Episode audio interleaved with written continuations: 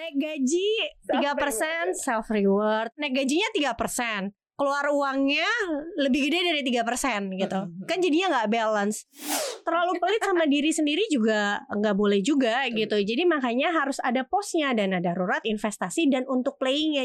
Biasanya yang kejadian gak punya rasa berdosa itu karena dia nggak track expense-nya. Mhm. Makanya track expense itu penting banget gitu. Cuap-cuap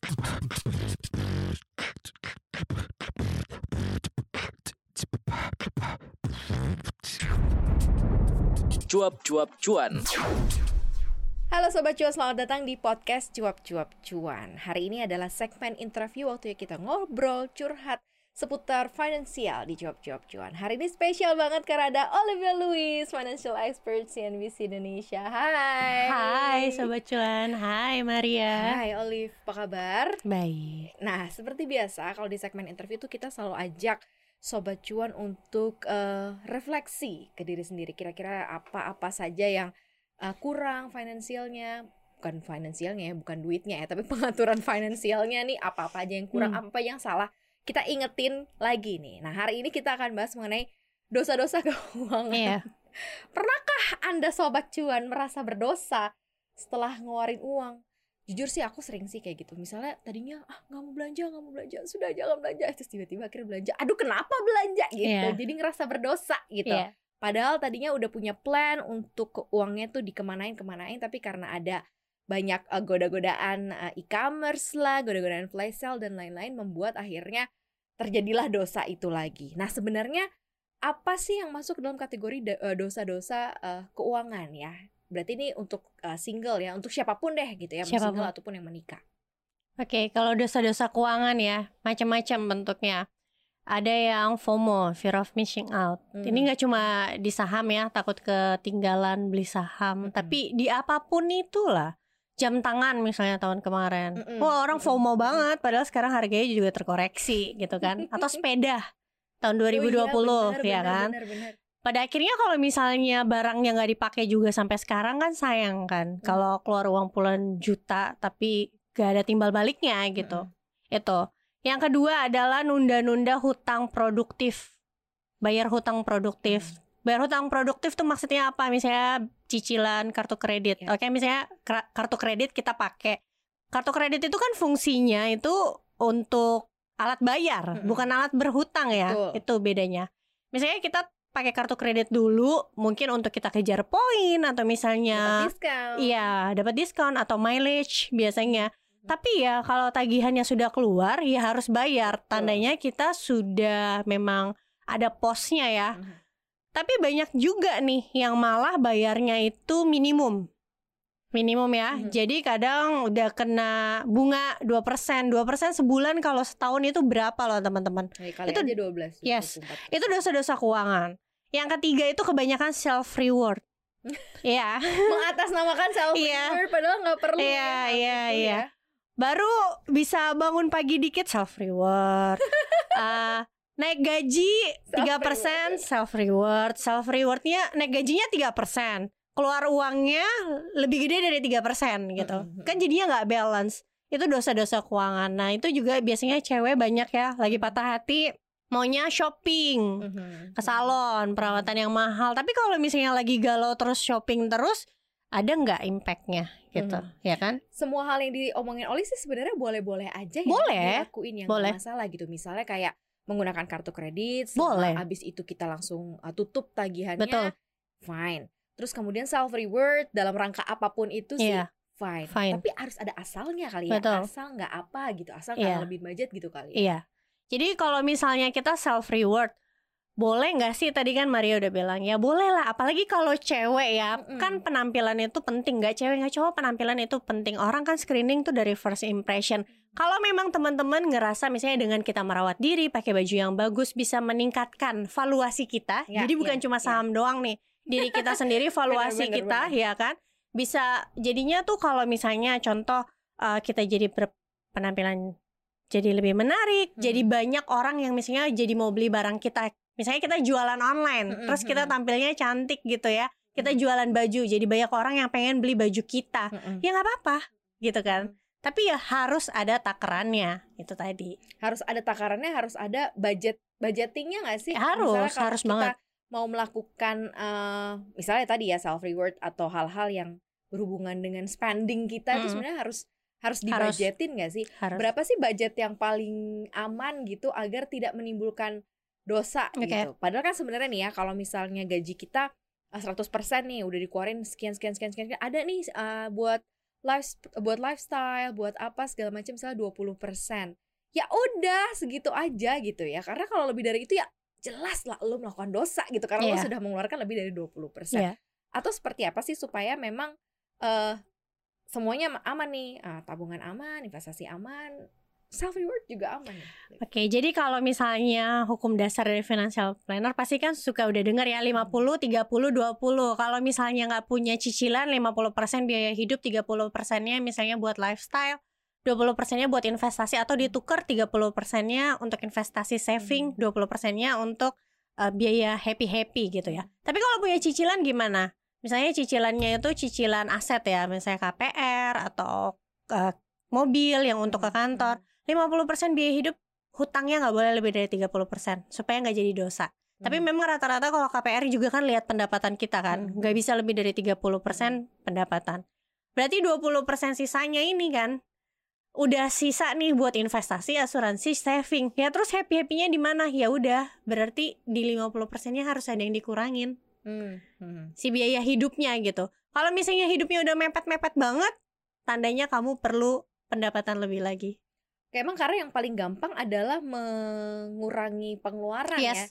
Karena kalau me- mendapatkan pendapatan lebih kan harus ekstra nih berpikir Hmm. apa mau jualan atau kerja tambahan segala macam. Iya. Yang paling cepat adalah ya pengeluarannya, pengeluarannya harus, di, harus ditekan. ditekan Iya. itu yang paling cepat. Baru kita bisa ambil dan Iya. tahu uang uang buat uh, lifestyle-nya dari situ Iya. gitu ya. Makanya jangan sampai apalagi ya dosa keuangan juga nih gara-gara wah pengen pergi liburan akhirnya duit yang harusnya buat pos investasi atau dana darurat nggak dimasukin gitu Hmm, malah dipakai hmm. untuk liburan itu sangat-sangat berbahaya apalagi kalau aku lihat waktu tahun 2020 tuh kan Hmm. banyak banget orang yang nggak punya dana darurat akhirnya kehit gitu Ya, ya. ya, ya. itu hati-hati itu juga dosa keuangan kalau kita nggak punya dana darurat Nah ini mendingan beresin dulu uh, dana daruratnya sampai sesuai dengan uh, apa ya sesuai dengan uh, keperluan. Misalkan kalau single berapa sih enam kali gaji? Tiga ka- enam sampai enam kali, ya. Kemudian kalau sudah menikah 12 kali Iya. bahkan kalau bisa lebih gitu ya dari pengeluaran kita per bulan. Diberesin itu dulu baru deh ngapa-ngapain atau kayak gimana sebaiknya? Oke, jadi sebenarnya angka 3, 6, 12 itu kan di atas kertas ya, tapi tetap balik lagi ke kondisi setiap orang. Memang kalau misalnya masih single ya tiga bulan tuh udah cukup lah, tiga bulan pengeluaran. Apalagi kalau orangnya punya penghasilan tetap kayak misalnya eh ya penghasilan tetap lah karyawan Ada atau apa pun itu. Iya, ya. ada gaji bulanan. Kalau yang sudah menikah ya 3 sampai 6 bulan. 6 bulan tuh masih oke. Tapi kalau misalnya yang bisnis itu biasanya butuh agak panjang tuh. 8 sampai 12 bulan karena amit-amit kalau sampai di lockdown lagi paling nggak ada cash nih untuk tetap eh, jaga-jaga ya Hmm. lanjutin bisnisnya. Nah, apa duluan? Ya baiknya dana darurat duluan. Dana darurat duluan baru jangan lompat ya, jangan lompat ke investasi dana darurat. Oke, dana daruratnya misalnya boleh nggak dua bulan dulu, sisa satu bulannya Hmm. sambil nih dicicil boleh gitu. Minimal ada dulu lah satu dua bulan gitu. Ya, Nanti selanjutnya bisa sambil dicicil dipecah ke investasi. Jadi banyak orang yang salah kaprah harus langsung loncat ke investasi. Jangan. Justru Hmm. dana darurat itu ya harus sendiri di rekening yang terpisah bahkan dari rekening hari-hari.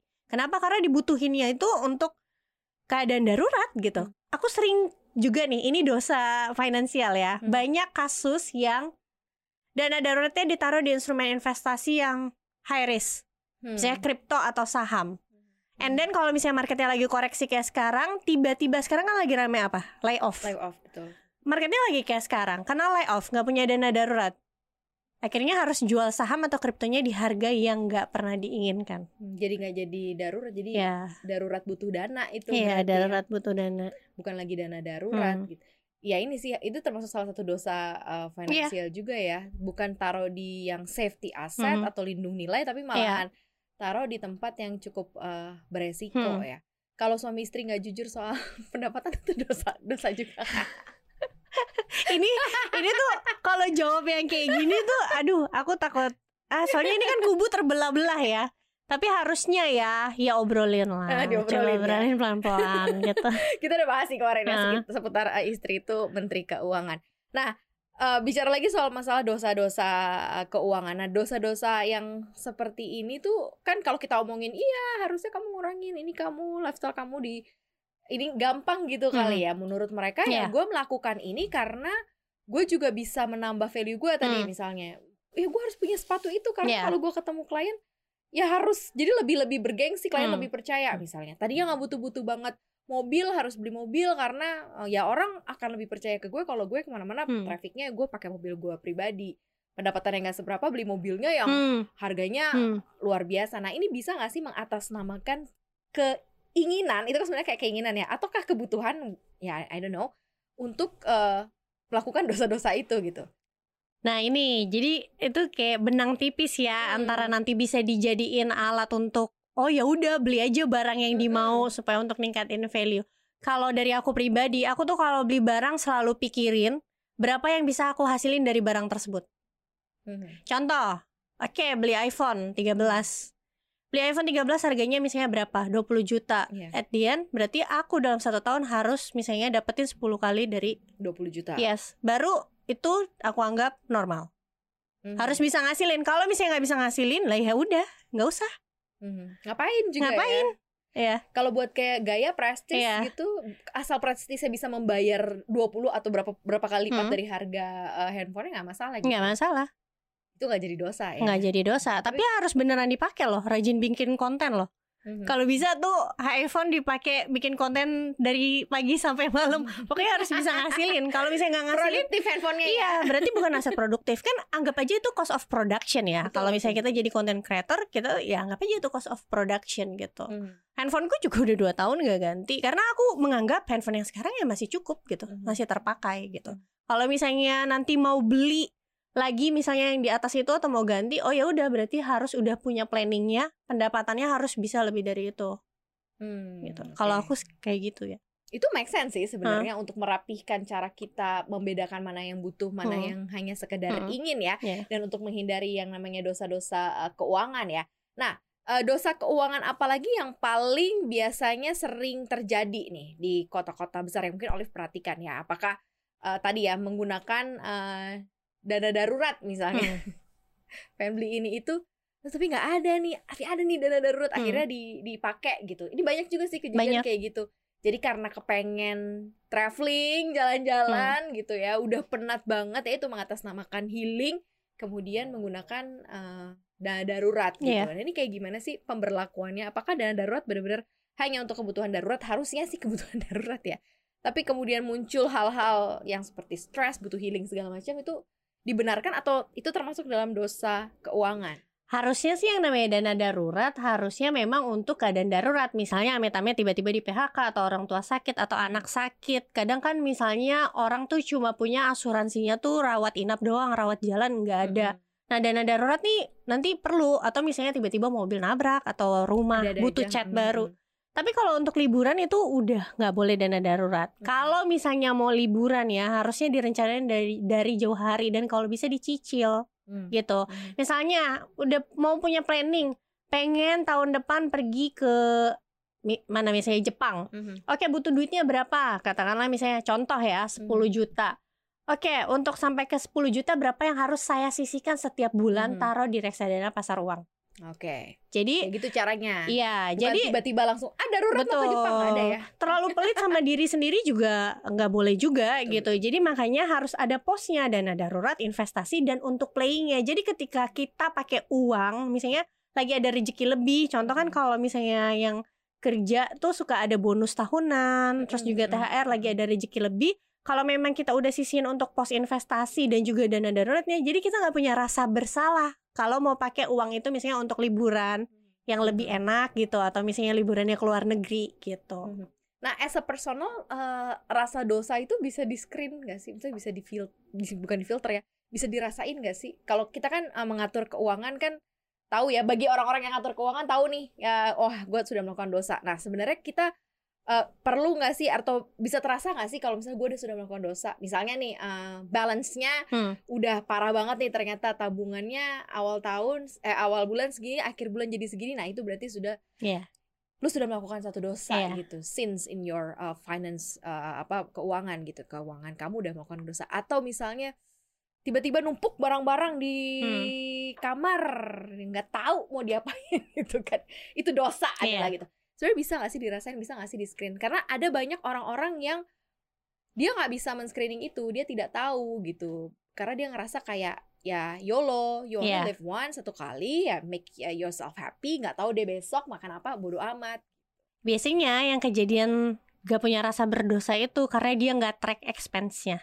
Hmm. Makanya track expense itu penting banget gitu. Walaupun gak mesti harus yang sampai kecil-kecil duit gope bayar Ditulis parkir ya. yang kayak gitu ya. Tapi paling enggak balik lagi, kamu harus punya posnya setiap bulan. Contoh misalnya duit makan segini setiap bulan. Ya udah. Nah, kamu track di situ, di tracking gitu kan. Kalau misalnya nanti kelihatan ya, kalau aku sih ada Excel-nya gitu kelihatan misalnya penghasilan aku langsung aku misalnya satu tahun segini tapi kok ternyata yang bisa aku saving dan investasiin misalnya cuma sekian persen oh berarti ini ada yang salah berarti ada yang bocor di tengahnya Mhm. Mhm. berarti cara aku bayarnya gimana ya udah yang berikutnya expense-nya misalnya buat happy happynya dikurangin buat masuk pos investasi dan juga saving kayak gitu harus di tracking apalagi kalau aplikasi makanan ya Mhm. food foodan Mhm, itulah mhm, kan kita top up pesan top up pesan Masuk mana ke tracking digital belanja Iya, belanja belanja iya. buy gitu Betul. ya jadi tracking terhadap keuangan bisa salah satunya membantu untuk menghindari dosa-dosa Iya. keuangan Heeh. ya. biasanya kalau aku lihatnya pas sudah satu tahun oh satu tahun? Iya karena kan nggak ke- numpuk tuh dosanya enggak lah. Karena kan biasanya karena sudah di pos tadi misalnya minimal yang masuk saving investasi itu 20% berarti di akhir tahun dari total pendapatanku semua harus yang di saving dan investasi harus 20% dong minimum. Mhm. kalau misalnya di bawah itu oh berarti ada yang salah nih di tengah-tengah. Mhm. ya kan? Mhm. di rewind lagi apa salahnya? Kalau misalnya salahnya misalnya apa ya misalnya kadang kan keluarga kita we never know ya tiba-tiba minta uang di tengah jalan yang agak besar. Mhm. ya itu kan beda cerita. Tapi kalau kesalahannya di tengah itu hal-hal yang konsumtif tuh harus hati-hati. Tapi kalau setelah di tracking ternyata saving dan investasinya bisa lebih tinggi di atas 20% bagus banget. Berarti kan Mhm. ke depannya ah, kita bisa tinggal lanjutin lagi. Itu harus di tracking tuh penting sih. Penting sih ya. Tracking uh, income Expense. tracking expense, Uh, expense. belanja ke mana aja larinya. Dapatnya dari mana aja ya. Terus Iya. keluarnya ke mana aja tuh penting banget. Karena memang yang namanya dosa kan biasanya terjadi uh, tanpa sadar iya kadang-kadang bener gak sih Iya, tanpa bener. sadar kan karena tahu-tahu udah padahal sebenarnya sih sadar sih kalau Hmm. dosa belanja ya tapi Iya. kalau kadang-kadang ada beberapa dosa-dosa yang dilakukan tanpa sadar ya untuk supaya mencegah itu makin besar makin besar ya tadi lakukan uh, tracking Hmm. expand kan banyak tuh aplikasi-aplikasi yang Iya. membantu juga ya di smartphone atau bisa meningkatkan ability kemampuan diri sendiri untuk bisa menambah penghasilan atau tekan pengeluarannya supaya balance-nya iya tetap terjaga gitu ya. Kalau misalnya kasusnya nih pengeluarannya udah dihemat-hemat gitu ya, tapi masih nggak bisa ditekan gitu, Eh, tetap defisit atau dan lain-lain, nggak bisa saving ya berarti tandanya butuh income tambahan cari side hustle. Iya betul. Nggak ada lagi. Nggak ada Ya, lagi. Karena udah segala cara dilakukan nggak bisa nutup juga. Iya. Penghasilan tambahan adalah Penghasilan tambahan. walaupun itu harus mungkin butuh modal atau apa ya mungkin harus dihitung Iya. lagi kayaknya ya. Tapi sebenarnya sekarang itu ya zaman tuh udah canggih banget, terutama aplikasi itu banyak banget. Banyak orang tahun 2020 yang nggak tahu mau ngapain akhirnya bisa jadi content creator, selebgram, Survive ya, survive Iya ya. survive Itu kan cuma masalah kemauan aja Contohnya kayak musisi deh Kita bisa lihat kok ada musisi yang bisa sukses Misalnya di aplikasi tertentu gitu Tapi ada musisi lain yang Ya nggak mau lihat perkembangan zaman ya udah diem-diem aja Akhirnya ya nggak ke mana-mana hidupnya Ya benar. Update sih itu yang paling penting ya. Ya mudah-mudahan dosa-dosa ini kita ingatkan untuk sobat cuan dan stop untuk berbuat dosa lagi ya lakukan tracking terhadap expense kamu. Kemudian perbaiki segala hal yang berkaitan dengan income, pengeluaran gitu ya supaya nanti makin oke lagi ke depan. Dan jangan Iya. lupa buat investasi juga ya buat compete di inflation kan salah Iya. satunya adalah melalui investasi. Nanti kita akan banyak lagi ngobrol-ngobrol seru lainnya pastinya bareng Olive. Thank you banget Sobat Cuan udah gabung untuk dengerin podcast kita hari ini. Jangan lupa dengerin podcast kita lainnya juga di Apple Podcast, Google Podcast, Spotify, dan juga Anchor, follow akun Instagram kita di @cuap underscore cuan dan subscribe YouTube channel kita di cuap cuap cuan. Jangan lupa untuk nonton kita juga karena tayang juga di CNBC Indonesia TV. Terima kasih ya Sobat Cuan, kita berdua pamit ya. Sehat-sehat, bye-bye. Bye.